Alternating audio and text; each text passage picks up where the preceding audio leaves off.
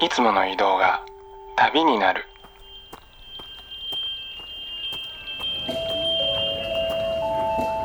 音で巡る30分間の小旅行へご案内します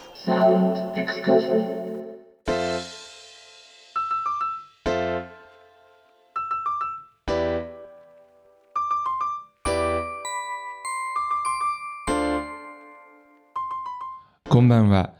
ヒッコリーの久野久志です。ヒッコリーサウンドエクスカーション。この番組では日常の中に旅を感じさせてくれる音楽をお届けしています。さて、今夜は番組ほぼレギュラーことミニキュートの斉藤智康さんと一緒にお届けいたします。今回のテーマはジャジーポップ。ジャズのフィーリングを取り入れた80年代から90年代初頭のポップスを主に斉藤さんがセレクトをしてくださいました。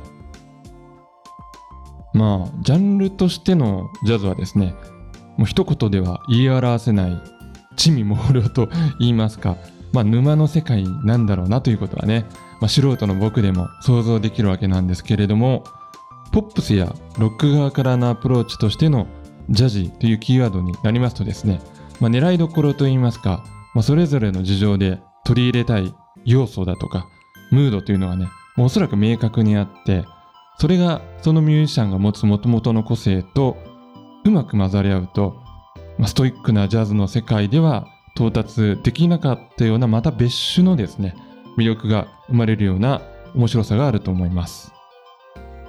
今回はそんなジャジーなポップを楽しむことにいたしましょう。最後までお付き合いよろしくお願いいたします。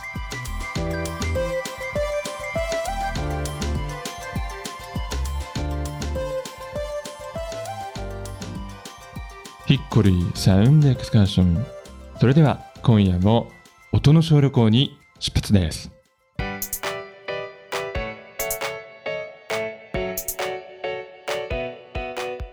えー、斉藤さんこんばんは。こんばんは。今夜もよろしくお願いいたしますよろしくお願いします。さあ今回のテーマはジャジーポップ特集ということで斉藤さんが選曲してくださいました、えーそれでは早速こちらの曲からお聴きください。え1曲目のお聴きいただいたのは Everything But the Girl でクラブウォークでした。はい、まあいきなりのインストゥルメンタルだったんですけども、そうでしたねはい。うん、なんかこれはね出会ったのが18歳とかそのぐらいで洋楽聴き始めの頃うで、ん。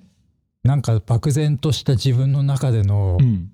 ジャズみたいなあのをまあ初めてに近い感じで体験した曲ですね。あうん。なるほどね、まあ今思うとこのやっぱ Everything But the Girl とかまあスタイルカウンシルとかもそうだと思うんですけどやっぱりはい。もともとそのロック畑というかねパンク畑にいた人たちがやってるから、なんか割とそういった音楽を聴いてから移行するにはその間に挟むものとしては すごくなんか分かりやすい音楽だったような気がしますね。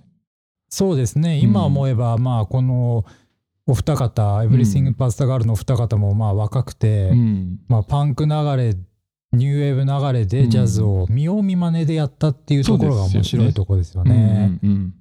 だからなんかジャズっていうとまあアドリブっていうのがあると思うんですけど、うんうんアドリブじゃなくてアドリブができないからなんかこうパターンの積み重ねで、なんとなくジャズ風みたいなところが逆にこうクールに聞こえますよね。うん。うん。えー、2曲目は Prince and the New Power Generation で Strolling という曲でした。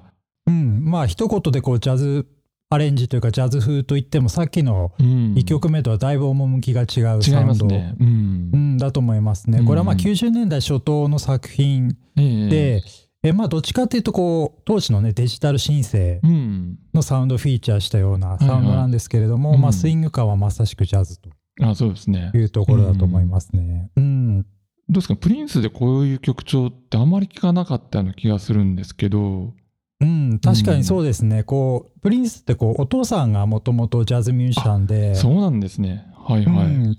でなんかプリンスってそもそもそのお父さんのステージネームがプリンスなんちゃら。そうだったらしいんですよ。うん。うん。なんでまあこう子供の頃からジャズをルーツにそうかそうか。してる人なんでさすがの演奏力ではあるんだけど、うんうんたまあ当時のねこうリラックスした感じの演奏で、うんまあ、プリンスには珍しいこうジャズそのものというか、うんサウンドもこうジャズっぽい感じでやったっていうのは久野さんさっきおっしゃった通り、うんうんこの曲ぐらいかもしれないですでねす。よね。そうですねこれってびっくりなのが結構一発撮りでこのクオリティをそうなんですね。出してるみたいなんですよね。ううんん。来日中のプリンスがいきなりこう六本木のワーナーのスタジオにうん前日かその当日に今日録音しに行くからっていきなり連絡をして、えで当時そのスタジオは他のミュージシャンでもう予約埋まってたらしいんですけど、ーうんまあプリンス様がっていうのでその前役をキャンセルしてプリンスにうん使ってもらった。ああ、そうなんですね。うんでいきなり現れても一晩でこれを作ってあそうなんですか帰っていう逸話があります。はあ、それ聞くとちょっとなかなか感慨深いですね、この曲もね。そうですね、うんなんでやっぱりこのプリンスのジャズってやっぱりこうこの時代90年代のこうアシッドジャズとかあフェイクジャズって言われるものよりはもうちょっとこう確かな演奏力に支えられたなんかさすがな仕上がりではありますよね。えー、3曲目はスピリチュアルバイブスでスキームスプリームという曲でした。はいこれはちょうどあのアシッドジャズムーブメントがあって、はいはい。えーそれこそコーネリアスとか、うんオリジナルラブとか、うんあの辺がこういうサウンドをやっていた93年の作品なんですよね。ちょっとこう DJ ミュージック流れで、えジャズイコールアドリブではなくえて、うん。なんとなくジャズがその当時の50年代とか40年代のなんか質感みたいなのも込みで、うん。そのサウンド込みでジャズって言われてた時のサウンドの代表的な曲かなと思ってこの曲を選びます。うん、そうですね。その、まあ、踊れる音楽として捉え直すみたいなね感覚がはい。ありましたよね、当時はね。そうですね、ううん。んあとはやっぱり先ほどの同じ時代でも、えー本場アメリカ人のプリンスがうんうん考えていた当時のまあ最新のジャズとはまた別の切り口のイギリスのジャズをまた日本でやりましたっていうのがこのサウンドだと思いますね。そうん。面白いものでイギリスのアシッドジャズともまたちょっと違うんですよね。うん。うん。違いますようね、ん。うん。まあいい意味でこうこじんまりしてるっていうか、うょっとグルーヴが硬いというあか、あはいはい。うん、その辺もなんかこう日本人が、うんあの当時の日本人が、はいはい。まあなんかジャズをこう無理やりっていうか、うんその当時のスキルでええ頑張ってやった感がすごいあってね僕大好きですね。いいですね。はい。うんえ4曲目はミニキュートで After the Dance という曲でした。さあ、この曲はいかがでしょうか？はいそうですね、これはまあ僕らなりのうんジ。ャズの解釈という感じの曲ですね。うん。な何がどうって言われるとなかなか自分で自分の曲うんを解説するのは難しいんですけど、えまあちょっとなんかこう抜いた感じというか、うんジャズのスイング感と、えはい。まあポップをまあこの今やったらこうなるなっていう感じのサウンドうん。だと思いますね。まあ、ちょっとあのノスタルジックな50年代とかのポピュラージャズに近い雰囲気ですかね、これはね。そうですね。うん。うん、なんかあの時代のポピュラージャズで、うんあとは頭にあったのがあの細野晴臣さんと越美晴さんが。やってたスイングスローみたいな感じをのサウンドとグルーヴをうんうん自分らもやれたらいいなと思ってうんうんうん作っていた記憶がありますうんうんね。うんうんなんかちょっとレトロな感じと新しい感覚の融合はいさせたね、イメージですよねうん。そうですうね、んうんなかなか自分でも気に入ってる曲なので選ばせてもらいます。はい。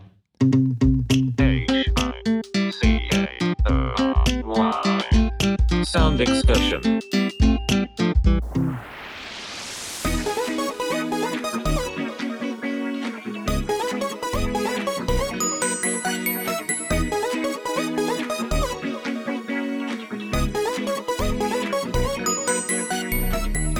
コリー、クノン、久しがお送りしています。サウンドエクスカーション。今夜はミニキュートの斉藤智康さんと回線をつないで、ジャジーポップ特集をお届けしています。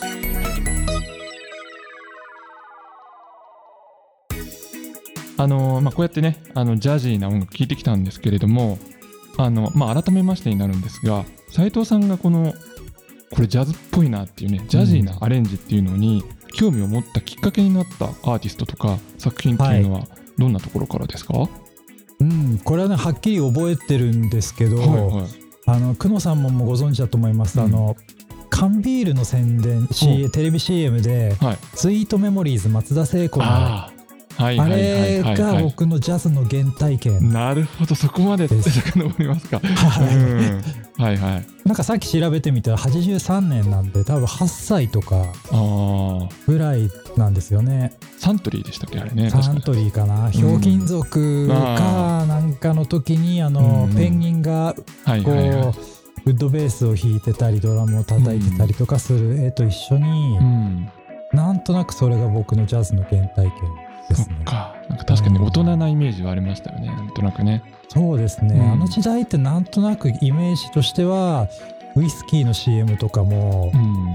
雰囲気ものとしてのジャズみたいなのがありましたよね。ありましたね。なんか不思議と。うん。あとあのタモリさんがあの「今夜は最高」って番組やってて、その中でもジャズが流れてましたね。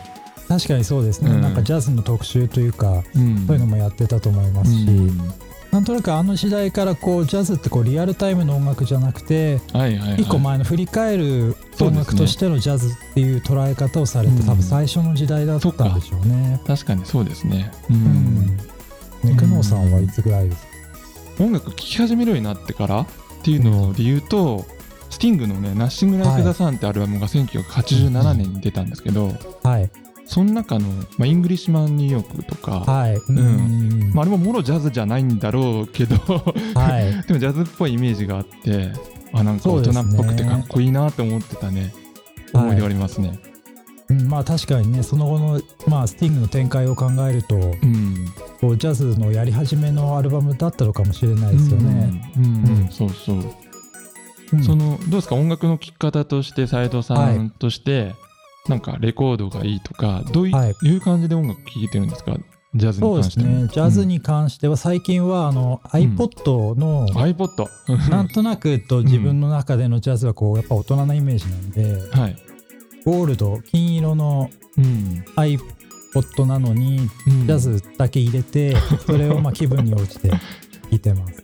すごいですね。iPod なのってまだあるんですか？現行で、iPod なのはもう原稿はないので。ないんだ。そうかやっぱり、うん。なんか色分けしてロックは黒とか。なんか、なるほどね。うん、そんな感じでこうジャンルごとに例えばあとはクラウトロックドイツのロックだったら白とか 色分けして聞いてなぜかジャズはゴールド。なるほど。じゃあうん。まあもう今日はこれだってその iPod を持ったらその日はジャズだけとか、ロックだけとかそういう感じになるんですね。ああえっ、とねカバンに全部あ全部持ってる。56個入れて な気分に応じて引き出して聞くという。なるほどね。最近始めました。結構面白いです。面白いです。なんかあの、うん。ハーモニカ吹く人人がいろんなキーのはい。ハーモニカを持っているような感じですよね。うん。そんな感じでなんでこう皆さんが今どうやって音楽を聴いてるのかっていうのはすごい最近感じるようになったんでなるほどね。も。しよかったらなんかメッセージでも寄せてもらあえたらそうですね。聞きたいですね。面白いですねうんひょっとしたら YouTube だけって人もいるかもしれないですしう。ん、うんいるかもしれないですよね。うん、もうかたくなに CD でっていう人も それはそれでうん。うんまあありですよね。し、うんわはい、うん、かりました。じゃあ皆さんもぜひね、あのどんな環境で聞いてるのかっていうのをね、よかったらまたメッセージでうん、送っていただければと思います。はい、メッセージあとツイッターとかでうんそうですね。つぶやいてもらえれば、はい。僕もニヤニヤして見てます。わかりました。はいはい。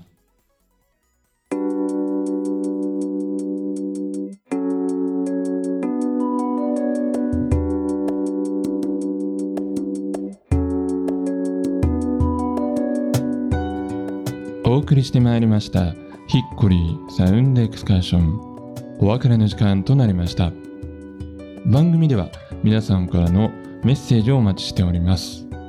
今夜の感想や旅のエピソード普通のお便りなど番組ウェブサイトのメッセージフォームからぜひお寄せください。メッセージをご紹介させていただいた方でご希望された方には番組ステッカーもプレゼントしております。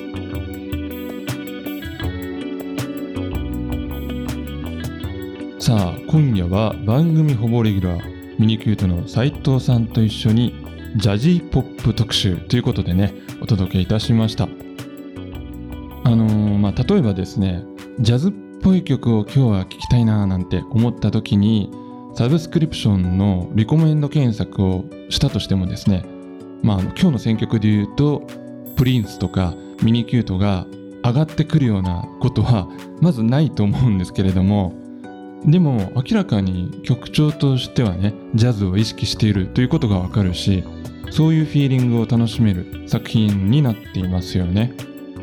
そして、まあ、もしね音楽を聴き始めたばかりの中学生からこれってジャズですよね？って聞かれたら僕はですけどそれ全然違うよと一言で否定はしたくないんですよね。なんだかそういうアルゴリズムの網をくぐり抜けるというかあの賢い AI 君さえもですね割り切れないようなプレイリストっていうのはやっぱりいいものだなというのをね今日は改めて感じました、まあ、本当にあのジャズという言葉はジャジーに変えてしまえばですね、まあ、そこにはもう権威だとか知識だとか関係なくってあなたがジャズっぽいと思えたらそれがもう正解なわけですからね。まあということでですねまたぜひあなたにとってのジャジーな楽曲探してみてはいかがでしょうか。それでは来週も同じ時間に旅をしましょう。ヒッコリーサウンドエクスカーション。ナビゲーターは久野久志でした。バイバイ。